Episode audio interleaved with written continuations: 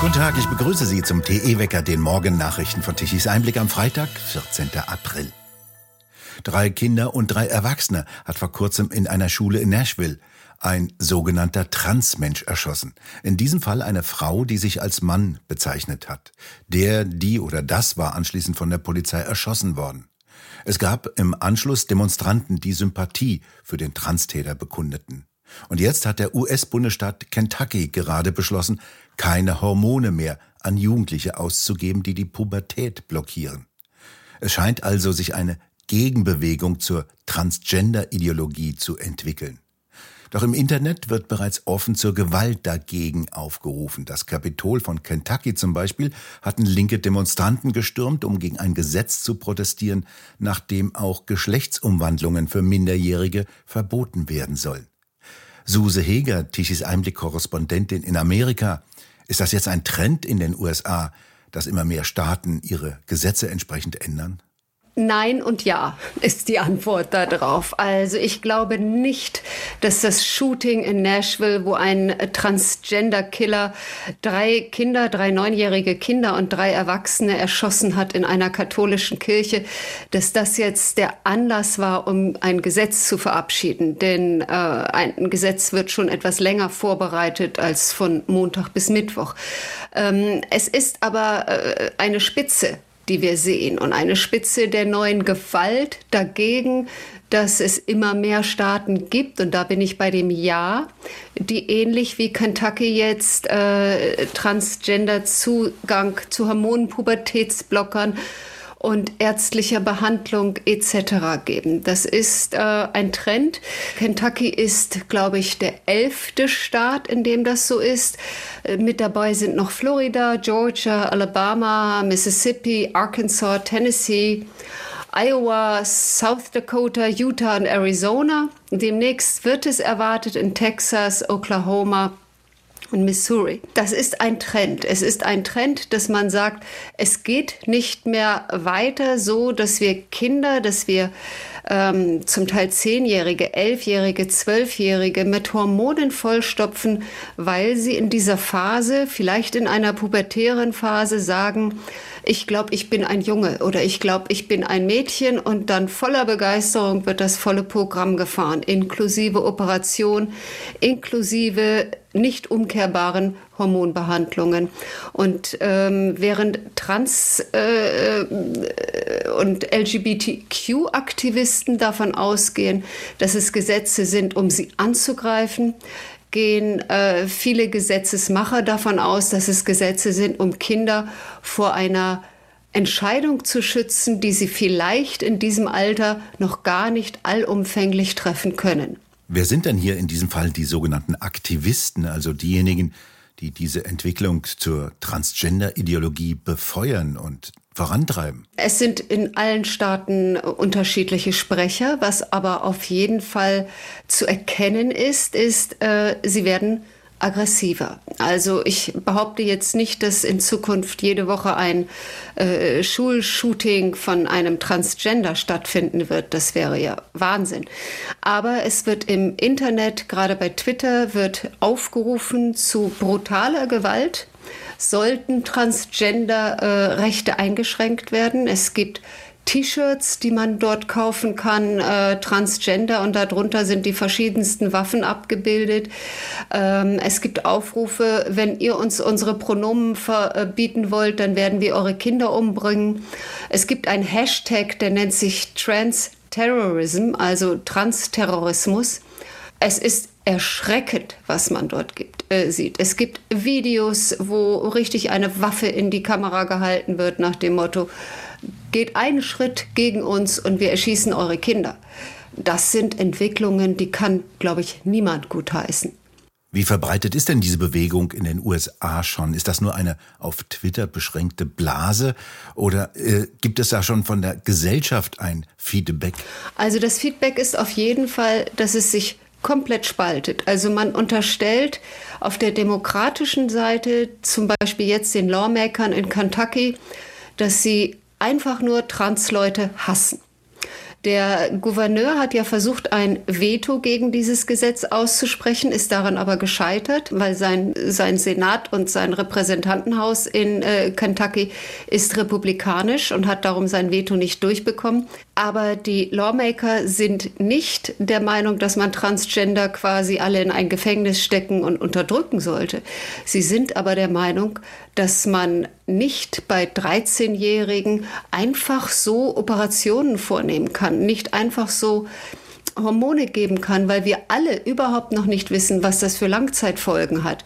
Und die Lawmaker, die republikanischen Lawmaker, möchten Kinder schützen. Und ihnen wird auf der anderen Seite von den Demokraten vorgeworfen, dass sie Kinder ins Verderben schicken wollen. Also es spaltet mal wieder die Nation. Ist das immer möglicherweise die Absicht, die dahinter steckt? Weil mit gesundem Menschenverstand betrachtet, da kann man ja nur sagen, was soll das alles und wer betreibt so etwas? Das ist ja dermaßen abstrus, dem kann man ja normalerweise kaum noch folgen. Es sind viele Eltern auch beteiligt, das darf man nicht vergessen. Es gibt mittlerweile einige Senatoren oder Abgeordnete, die Transgender-Kinder haben und die äh, kämpfen auf einmal wie die Wilden. Vielleicht haben sie in ihrem Leben zuvor nie so viel für ihr Kind gekämpft, wie sie jetzt äh, dafür kämpfen, dass äh, Transgender-Rechte ausgebaut werden.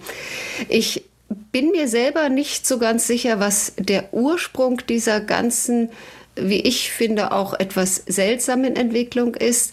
So viel Transgender, echte Transgender, also echte im falschen Körper geborene Menschen, wie wir in den letzten fünf Jahren auf einmal haben, das muss ja irgendwo herkommen. Entweder ist es eine normale pubertäre Entwicklung, die sich, ich sag mal, im Laufe des Lebens versendet, dann wäre es das größte Elend, was wir diesen Kindern antun können, ihnen mit Pubertätsblockern oder gar Operationen ein Geschlecht zu verpassen, von dem sie in ihrer Jugend denken, es sei das Richtige, Sie hatten in ihrer Jugend aber einfach nur eine Findungsphase und sind in dieser Findungsphase aber für immer gebrandmarkt worden. Es ist ganz schwer, eine Einschätzung zu geben. Ich merke nur, dass es ein Thema ist, was tatsächlich ähnlich wie auch das Abtreibungsthema äh, spaltet. Kann man das als eine Art Modeerscheinung an amerikanischen Schulen beschreiben? Sagen wir mal so, es ist äh, auf jeden Fall eine Erscheinung, die, äh, wie ich das hier mitbekomme, vermehrt an Privatschulen und in nicht den ärmsten Familien auftritt. Ich kenne persönlich eine Schule hier, wo in jeder Klasse mindestens ein Transgender ist. Und das ist eine Schule, in der die Eltern wohlhabend sind, in der die Eltern die ganze Woche beide arbeiten, zum Teil außerhalb des Landes. Äh, Kinder, die von Nannies und von Au pairs großgezogen werden. Vielleicht ist es einfach so, dass es ein Hilfeschrei um Aufmerksamkeit ist. Denn in dem Moment, wo Kinder sagen, ich bin jetzt transgender, da ist die Aufmerksamkeit der Eltern da weil Eltern sind dann erstmal schockiert, wollen aber nach außen hin natürlich den coolen Vater oder die coole Mutter geben, die das jetzt ganz selbstverständlich findet und ihr Kind trotzdem liebt und für ihr Kind kämpft. Und ich meine, wir können uns alle erinnern, in unserer Jugend hatten wir diese Findungsphase. Wer weiß, ich war ein sehr jungenhaftes Mädchen. Ich hätte vielleicht auch gedacht, ich bin eigentlich ein Junge. Ich bin heilfroh, dass es diese Bewegung damals noch nicht gibt, weil heute bin ich eine Frau und fühle mich sehr wohl als Frau. Wer weiß, was meine Eltern gemacht hätten, wäre ich heute Kind und würde ich heute sagen, ich glaube, ich bin ein Junge. Was beobachten Sie denn in den Schulen bei den Lehrern, die eigentlich pädagogisch qualifiziert darüber Bescheid wissen müssten und etwas dazu sagen und es in die richtige Richtung steuern müssten? Was beobachten Sie denn da? Da beobachte ich die gleiche Spaltung wie in der Diskussion allgemein. Es gibt Lehrer, die gehen eben wirklich in diese Diskussion und versuchen zu beraten, versuchen zu sagen, passt auf, es sind vielleicht auch pubertäre ähm, Erscheinungen. Und dann gibt es Lehrer, die beim ersten Wort, ich bin im falschen Geschlecht, sofort sagen, okay, hier ist die Adresse der Ärzte, hier ist die Adresse von Transbewegungen, von Transaktivisten etc und dass das Kind sofort in einen Strudel kommt, aus dem es in dem Alter selbstständig auch nur ganz schwer wieder rauskommt. Hat sich um dieses Thema eine gesamte Industrie in Amerika schon gebildet? die prächtig davon lebt, Hormone zu verkaufen und auch dann Operationen durchzuführen, so wie wir das in London beispielsweise bei der Tavistock Klinik gesehen haben? Also ich bin mir sicher, dass damit Geschäfte gemacht werden. Ähm, LGBTQ-Aktivisten sind sehr laut. Sie werden unterstützt. In Amerika ist immer die Frage, schaue nach dem Geld dahinter, weil ähm, ohne Geld hat hier niemand eine Stimme. Es wird Geld gesammelt. Es ist jetzt zum Beispiel eine äh, Senatorin in Kentucky, die sehr lautstark gegen das Gesetz äh, gestimmt hat. Sie hat einen Transsohn gehabt, der hatte jetzt Ende letzten Jahres Selbstmord gemacht. Und sie hat für ihn gesammelt auf einer Fundraiser-Seite und es sind in kürzester Zeit 250.000 Dollar zusammengekommen. Das ist viel Geld, um Politik zu machen. Und äh, das ist jetzt ein Kind, was gestorben ist und eine Mutter, die ihren Sohn betrauert. 250.000 Dollar. Ich gehe fest davon aus, dass auch Geld damit gemacht wird. Wie groß schätzen Sie denn die Gegenbewegung ein, die sich offenbar bildet, wie wir das in Kentucky gesehen haben? Also äh, ich sehe, dass immer mehr Staaten über ein Verbot dieser Sache nachdenken. Es sind ja schon 18 Staaten, die ein Verbot für Transgender im Sport ausgesprochen haben. Das heißt, die Männern, also Geburtsmännern, die sich jetzt als Frau identifizieren, womöglich noch nicht mal eine Hormonbehandlung oder eine Operation gemacht haben, sondern einfach nur jetzt einen Badeanzug statt einer Badehose tragen, aber bei den Frauen antreten ähm, da haben schon 19 Staaten ein äh, Verbot erteilt und diese Transgender vom Sport ausgeschlossen. Und ich denke, es wird auch noch äh, weiter um sich greifen, diese Gegenbewegung. Schlagzeilen gemacht hat ja jener eigentlich männliche Schwimmer, der jetzt sich als Frau deklarierte und als ja. männlicher Schwimmer in der Frauenmannschaft gesiegt hat. Das waren ja sehr skurrile Bilder.